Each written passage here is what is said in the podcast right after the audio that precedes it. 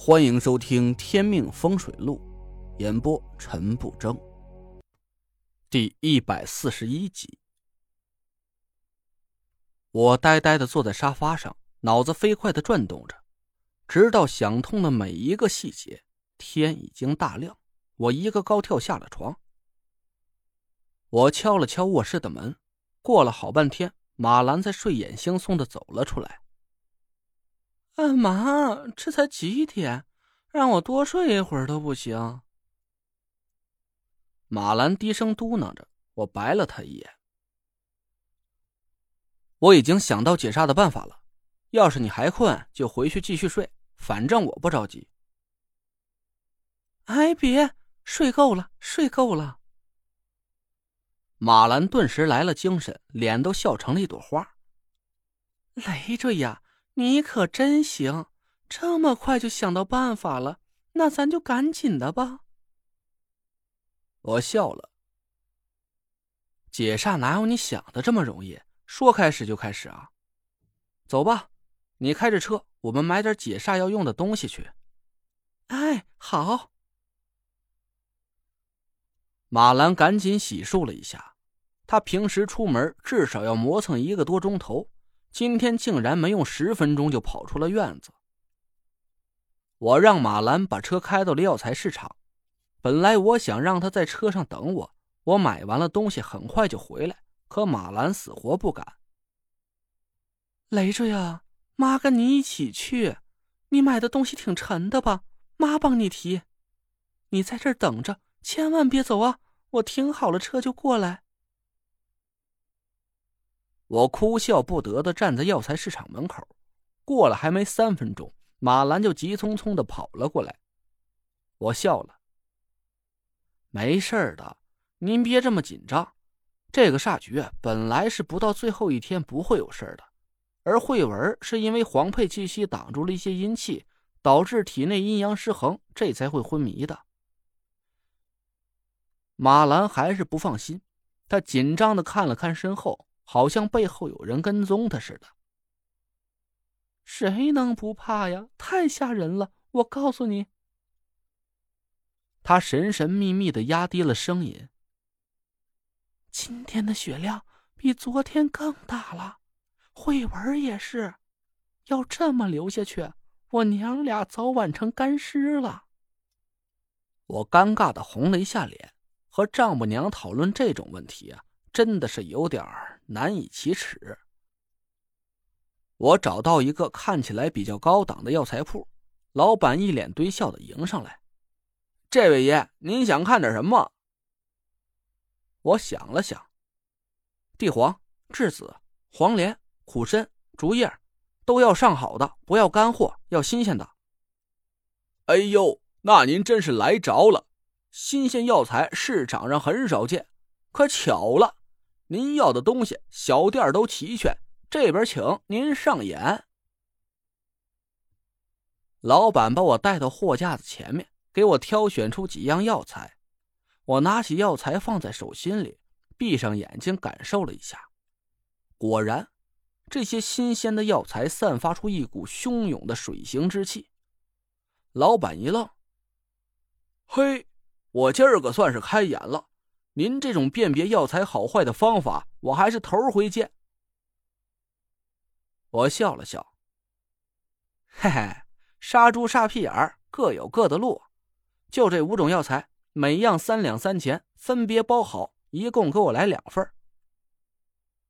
一听我要的这么少，老板的脸顿时冷了下来，他有气无力的答应了一声，一边包药，一边嘴里嘟嘟囔囔的。他说的什么我没听清，我也懒得问他，反正不会是什么好话。我又指了指另一个货架，上好的地鱼给我包上一斤，这个要干货，晒得越透越好。老板的脸色这才好了许多。得嘞，您放心吧，小店的货品质量一流，童叟无欺。我补了一句，秤头上给我多加两成，一起算钱。我实在怕老板跟我耍鬼秤，一旦药量不足，骗不过郑玄的话，那可就真麻烦了。老板麻利的包好了药，我付了钱，提着一大兜子药材走出了市场。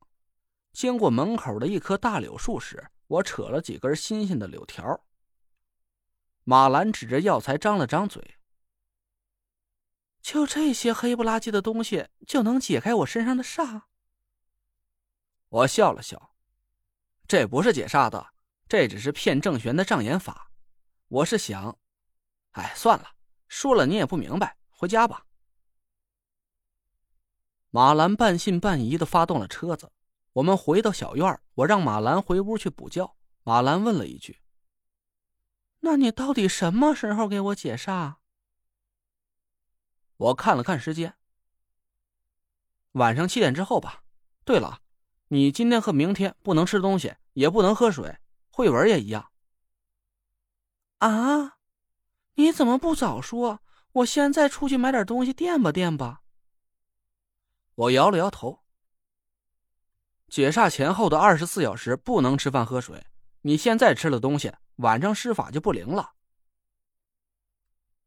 马兰苦着脸答应了一声，刚要回屋，我又叫住了他。这两张符纸你拿着，进屋去沾点儿，那那个的血，你和慧文的都要。我窘得说不出话来。马兰听明白了。他嫌弃的挖了我一眼，回屋忙活了一会儿，捏着两张血呼啦的符纸走了出来。弄好了，你用过的放在语言下面，慧文用过的放在门口。马兰一言把两张符纸放好，我让他回屋去休息，直到他关上了卧室的门，我这才松了口气。我抬眼看了一下，符纸全都变成了黑红的颜色。我打了个哆嗦。我回屋拿出黄铜罗盘，在院子里走了一圈，用树枝画了几个位置。我把剩下的唯一一只鸡关进笼子里，生怕这家伙突然跑进阵法里拉尿一泡，那我所做的这一切可就全毁了。我把装着药材的袋子打开，把地鱼全都倒进装着清水的盆子里，放在墙角的阴凉处。地鱼又叫金钟水，是我布下这个水行阵法里最关键的一种药材。泡了一个小时之后，我把院子打扫干净，用新鲜柳条蘸着泡过地鱼的水，在院子里画下了两个正反交错的八卦图形。我拿出袋子里的其他五种药材，把地黄放到正西，栀子放到西南，黄连放到正东。苦参放到正北，竹叶放在正南。另一个八卦里也是按照这个方位放的。我放好了药材，把两张符纸分别放在了两个八卦的正中。我用新鲜的柳条蘸了泡过地鱼的水，点了几滴在阵法里。阵法里泛起一阵淡淡的蓝色光芒，慢慢旋转了起来。一个八卦顺时针旋转。另一个八卦是逆时针旋转。精血又叫癸水，正玄下在马兰身上的煞局就叫癸水煞。这两个八卦一正一反，会产生巨大的水行之力，催动阵法里符纸上的精血，可以代替马兰和田慧文的癸水，让郑玄误以为他设下的煞局还在吸收精血。我坐在院子里。紧紧的盯着两个旋转的八卦，直到两个小时之后，阵法里淡蓝色的光芒慢慢变成了黑色，我才松了口气。不出意外的话，郑玄已经上当了。我已经连续几天没睡好，这会儿困得要死过去了，赶紧掏出手机定了个晚上七点的闹钟，一头倒在沙发上昏睡了过去。我一觉美美的睡到了闹钟响起，我伸手关掉手机，伸了个懒腰，睁开眼睛。突然，一张惨白惨白的脸凑到我的面前，我顿时吓得三魂丢了七魄，差点从沙发上滚下来。